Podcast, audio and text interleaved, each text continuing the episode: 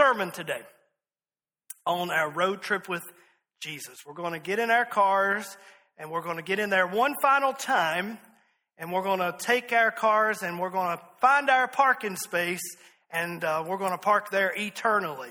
Now, I say that symbolically, but how many knows one day we're going to reach our final eternal destination? And for those of us who are in Christ, that is an exciting prospect, isn't it? For those of us who have our sins forgiven, our names written down in the Lamb's Book of Life, we can look forward to our final destination, our eternal life with Christ. What an exciting thing that's going to be.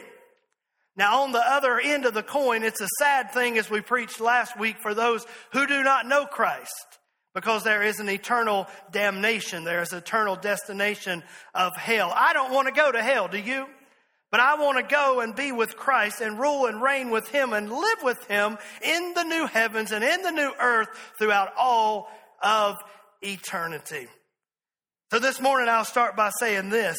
As we start our final lap on our road trip, we need to have our eyes wide open. Our eyes wide open. I thought about eyes. I thought about what happens with our eyes. I think sometimes about my eyes. I wear contact lenses, and sometimes my eyes will get dry. Sometimes they will get irritable. Sometimes they will get runny. And uh, how many wear, anybody else wear contacts and you, you deal with those things sometimes, but sometimes we have blinking eyes. Have you ever gotten really nervous and you just blinking or, or maybe somebody's lying to you and they start blinking, you know, maybe black eyes. I don't know. Maybe you said something to your spouse you shouldn't have said and popped right there. No, black eyes. Somebody been hurt, got a black eye. Crossed eyes, blurry eyes. The other day I was mowing the grass on the lawnmower that we have and my put sunscreen on my face, and as I sweated, the sunscreen got into my eyes and I started having stinging and burning and blurry eyes. Sometimes we just have flat, closed eyes. I thank God when it's time to go to bed at night and I can sit there and, and watch my Beverly Hillbillies or the news or read one of my books that I like to read, and then my eyes eventually can start closing for rest. But spiritually speaking, our eyes do not need to close. Spiritually speaking, we need to have eyes wide open. Can somebody say amen this morning? You see, the signs of the times are all around us. Now, let me teach here for just a second. Do you realize, as we've preached the last two weeks about the rapture, today we're going to preach about the second coming. And do we realize that we that there are really no signs per se given for the rapture in one regard? The rapture is imminent. The rapture could happen at any time. The rapture is sudden. The rapture is immediate, in a twinkling of an eye. The rapture in itself will become the biggest sign of the second coming of Jesus Christ. So in as a byproduct, as de facto, the signs of the times that are pointing to his second coming are also pointing to the rapture of the church. Do you see that this morning? So all these signs that we see will one day culminate in a moment, in the twinkling of an eye, in the biggest sign of all, when Christ raptures the church out of here, signaling in the seven years of tribulation, signaling in all the judgment upon the earth, but showing us that we are at that point would be seven years from the second coming of Christ, when he comes to rule and reign upon this earth. Let's read about it, some of these signs, and, and let's take this journey together with eyes wide open. Luke twenty-one, beginning at verse twenty-five. And there will be signs in the sun, in the moon, and in the stars. And on the earth, distress of nations. Do we have distress of nations? I've been reading a book from a former national security advisor, and it just goes from one crisis to another crisis to another crisis. The nations of this world are in distress. The nations of this world are fragile. And can I just bring it right to where we live The United States of America is fragile. Socially, economically, in every way, our country, this great country in which we live, is very fragile. The distress of nations with perplexity. The sea and the waves roaring. Look at verse twenty-six. Men's hearts failing them from fear and the expectation of those things which are coming on the earth. For the powers of the heavens will be shaken. Then they will see the Son of Man coming in a cloud with power and great glory.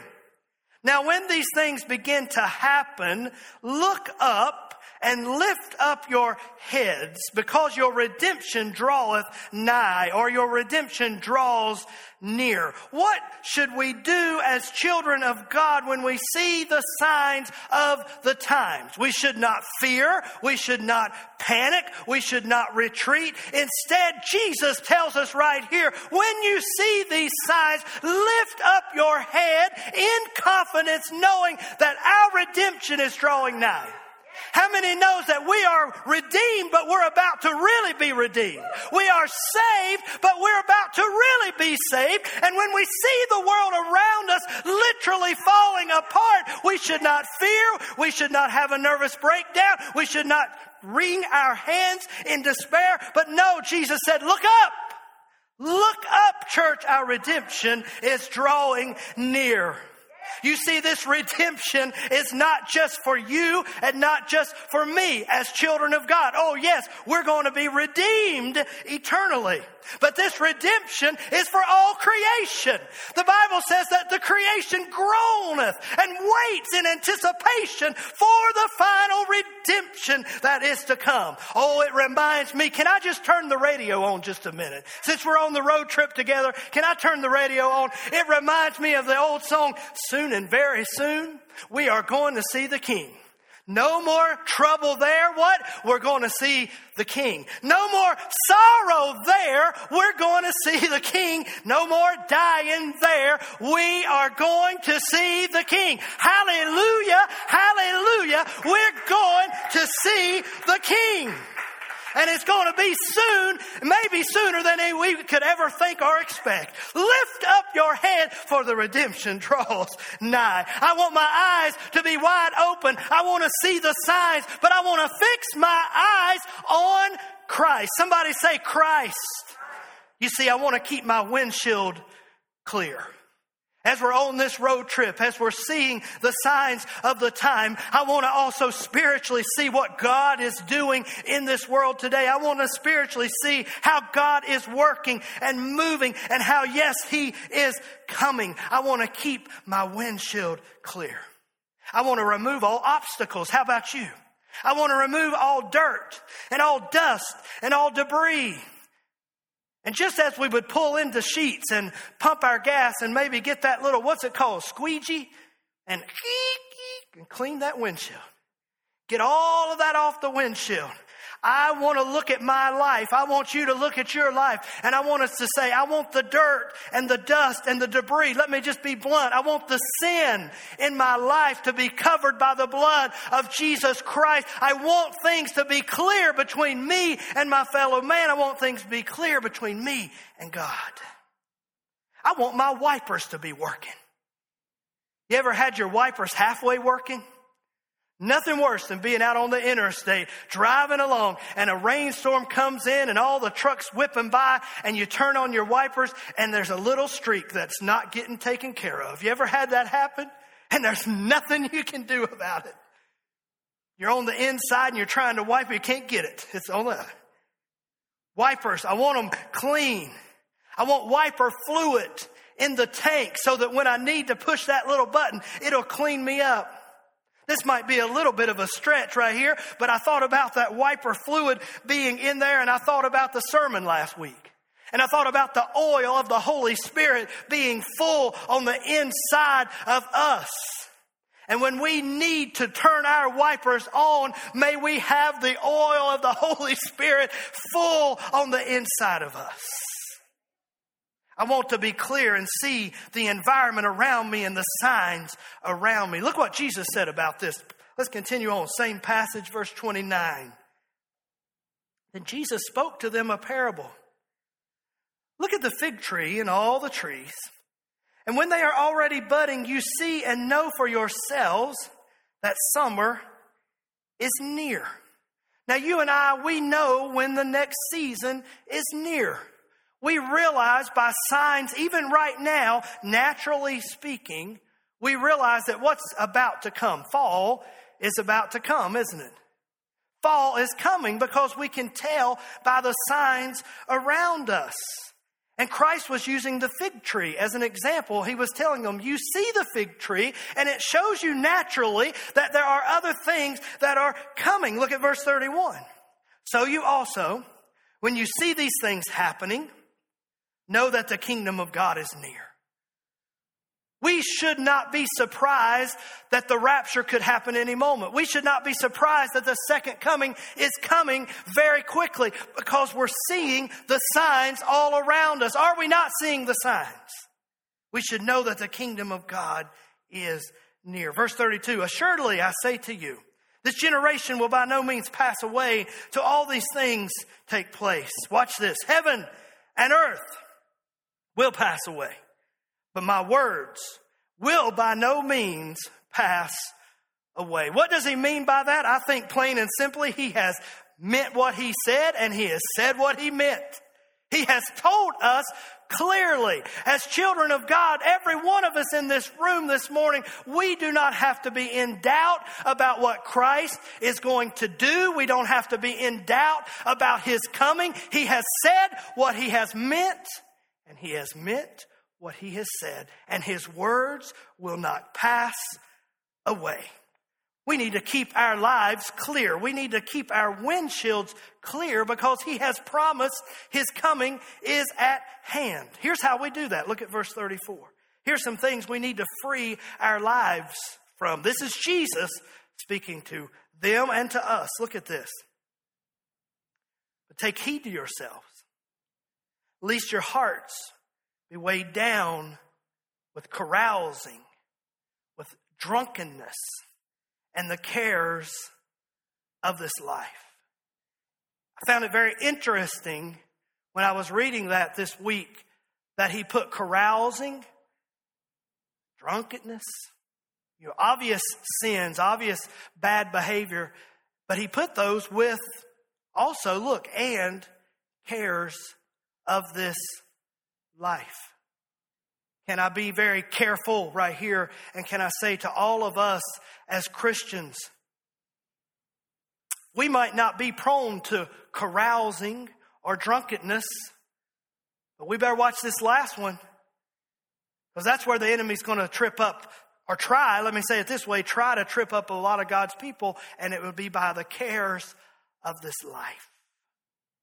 And that that day would come on you unexpectedly. For it will come as a snare on all those who dwell on the face of the whole earth. Watch. Everybody say watch. Watch, therefore, and pray. Everybody say pray.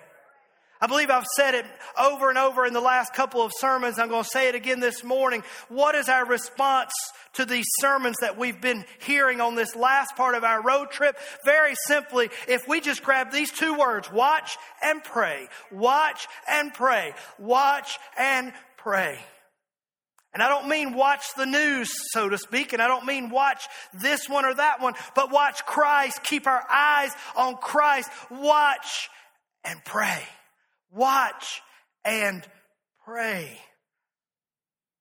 Verse thirty-six, watch therefore and pray always that you may be counted worthy to escape all these things that will come to pass and to stand before the Son of God.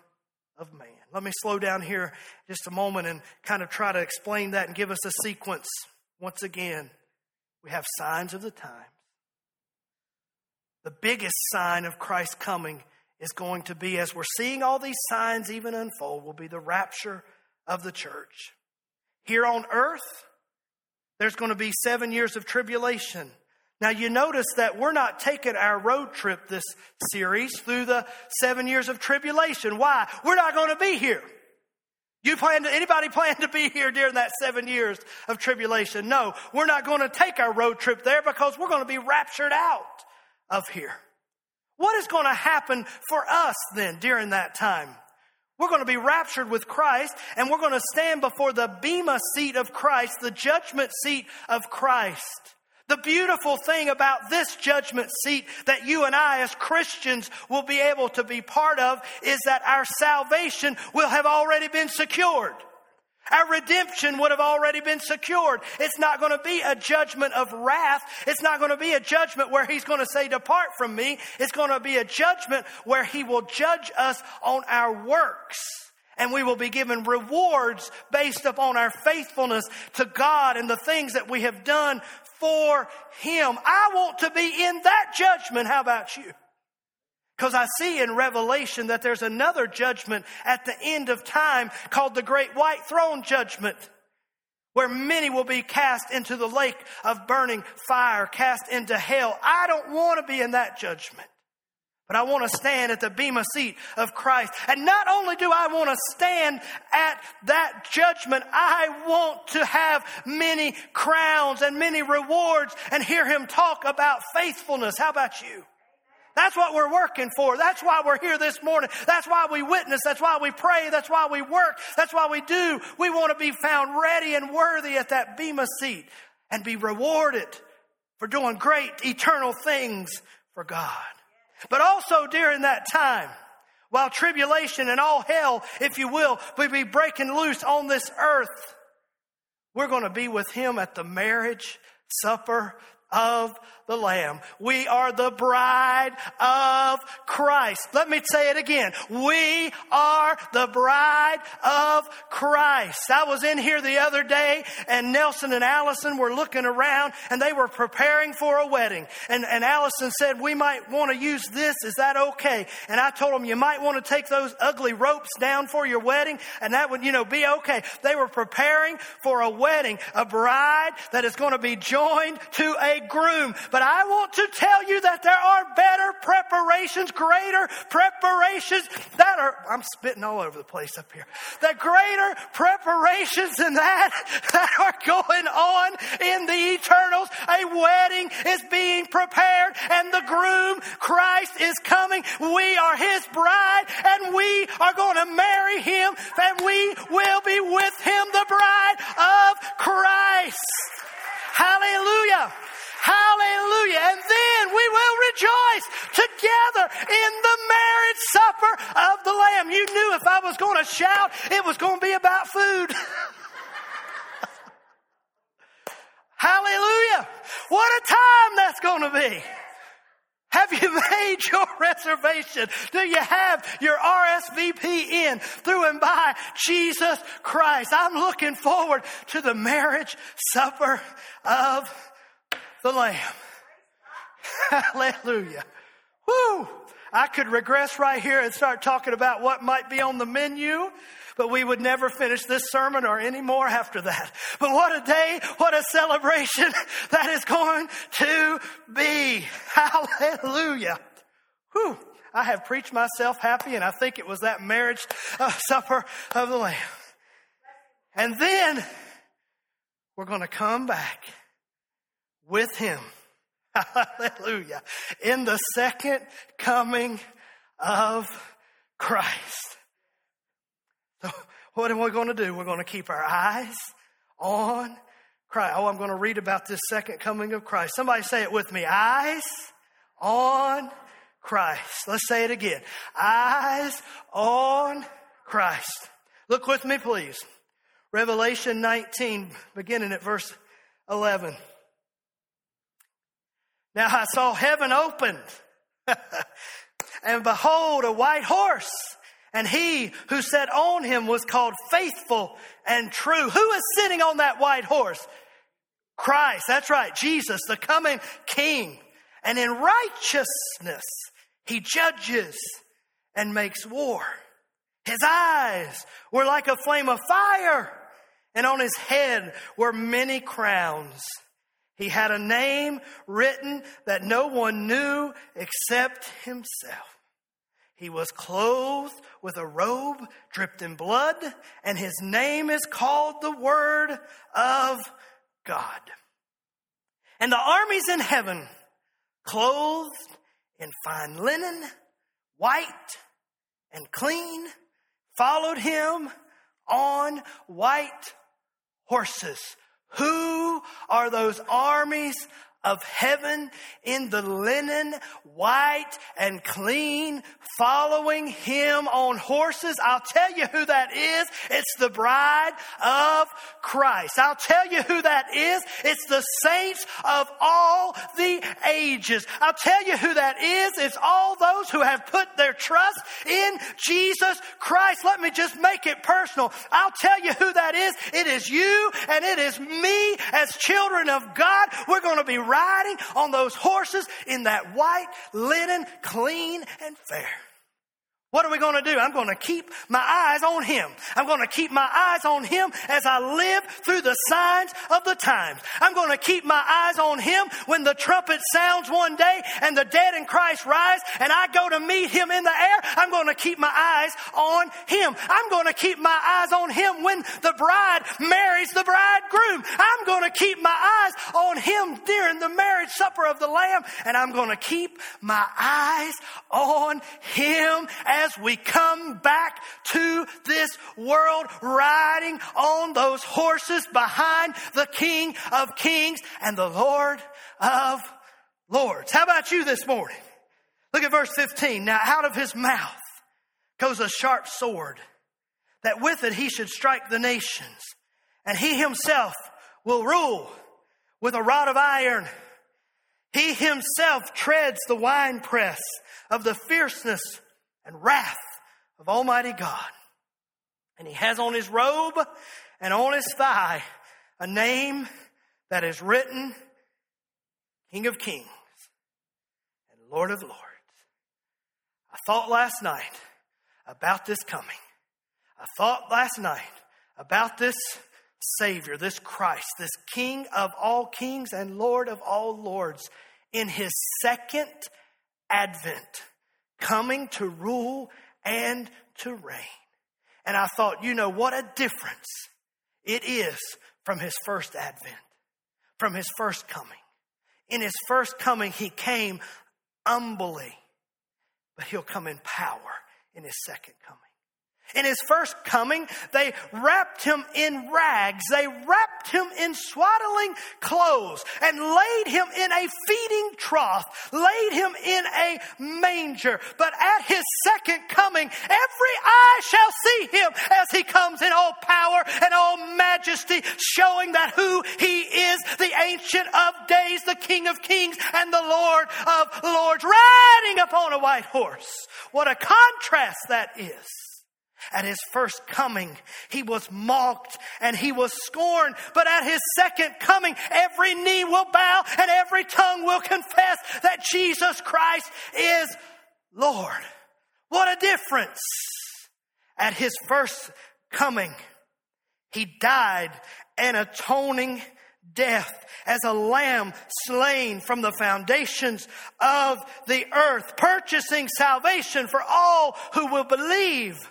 But at his second coming, he comes as a redeemer to bring to himself those who have been saved and washed in the blood that he shed for you and I.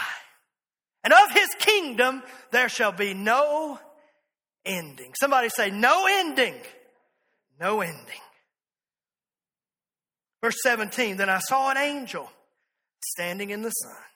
And he cried with a loud voice, saying to all the birds that fly in the midst of heaven, now watch this. Come and gather together for the supper of the great God, that you may eat the flesh of kings and captains and mighty men and horses and those who sit on them, and the flesh of all people, free and slave, both small and great. What do we see here is all the armies of the world that have converged upon Israel. They have converged for that great battle of all battles, the ending battle of Armageddon upon this earth. And the Antichrist himself has said, I will make war with God. I will destroy his people and I will destroy him. I will make war with God. But he's about to see another thing's coming, buddy. Jesus Christ appears upon the white horse, coming to destroy them, to destroy sin, and to put this world back into order. Look at verse nineteen. And I saw the beasts, the kings of the earth, and their armies gathered together to make war against him who sat on the horse. That's Christ, and against Christ's army. But the beast was captured, and with him the false prophet who worked signs in his presence, by which he deceived those who received the mark of the beast and those who worshipped his image. These two were cast alive into the lake of fire, burning with brimstone. They were cast into hell. And the rest were killed with the sword, which proceeded from the mouth of Christ, who sat on the horse. And all the birds were filled with their flesh. He wins the battle of all battles. You say, Pastor, I get a little nervous. I've never ridden a horse, you might say, or I've only ridden a horse a few times. You say, Pastor, I've never gone into combat, or maybe I've just gone into combat a few times. Maybe somebody up the hollow shot at me one time, but that's about it. I don't, I don't know about all of this. But can I tell you, we're going to just keep our eyes on Christ. And we're going to watch his power and watch his might and watch his authority as he comes to rule and take his rightful place for once and for all. Wow. What a moment. Wow. What a day. What an arrival. And you and I as Christians are going to be there. We're going to be part of this. I'm going to keep my eyes on Christ as he wins the battle of all battles. I'm going to keep my eyes on Christ. I don't have time to read about all of this, but I, I wish that I did. I'm going to keep my eyes on Christ as Satan is bound and cast into the pit. I'm reminded of that old song. Oh, yes, our Lord is coming back to earth again. Oh, yes, my Lord is coming back to earth again. Satan will be bound a thousand years. Will have no tempter then after Jesus shall come back to earth again. I'm going to keep my eyes as that old tormentor of all the ages, the accuser of the brethren, the tempter, the one behind all of this evil that we have all experienced. I'm going to watch as Christ takes him and binds him and casts him in to the bottomless pit. I'm going to keep my eyes on Christ as then he sits and he rules and reigns during the thousand years of peace, the millennial reign of Christ upon this earth. And what are we going to do? We're going to rule and reign with him. And I'm going to keep my eyes on Christ as he summons down after the ending of that thousand years of peace. After the ending of the millennial reign, I'm going to watch him as he summons down from heaven the new heaven and the new earth. So my final destination this morning, as we close this sermon and as we close this series, as we take our cars and we go to our final eternal parking place, not going to move anymore. I'm going to put my eyes on that city. My eyes on that city.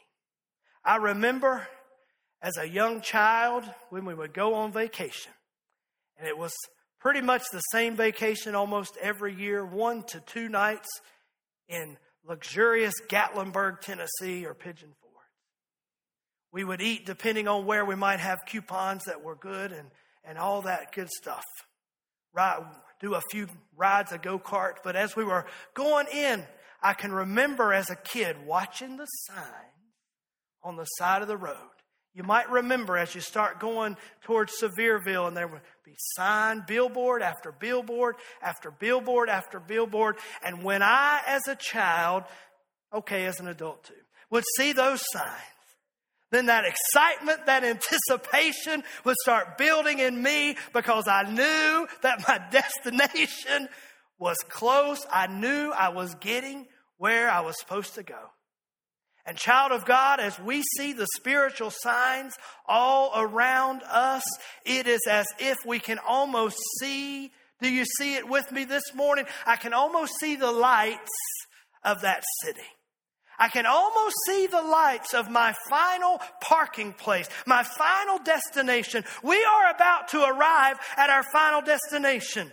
Our final destination, get this, is not just a place, but it's an existence, a glorious existence with God.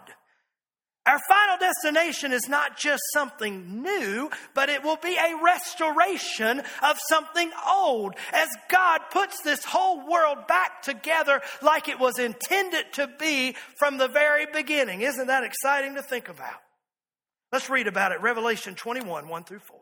Now I saw a new heaven and earth. For the first heaven and the first earth had passed away. Also there was no more sea.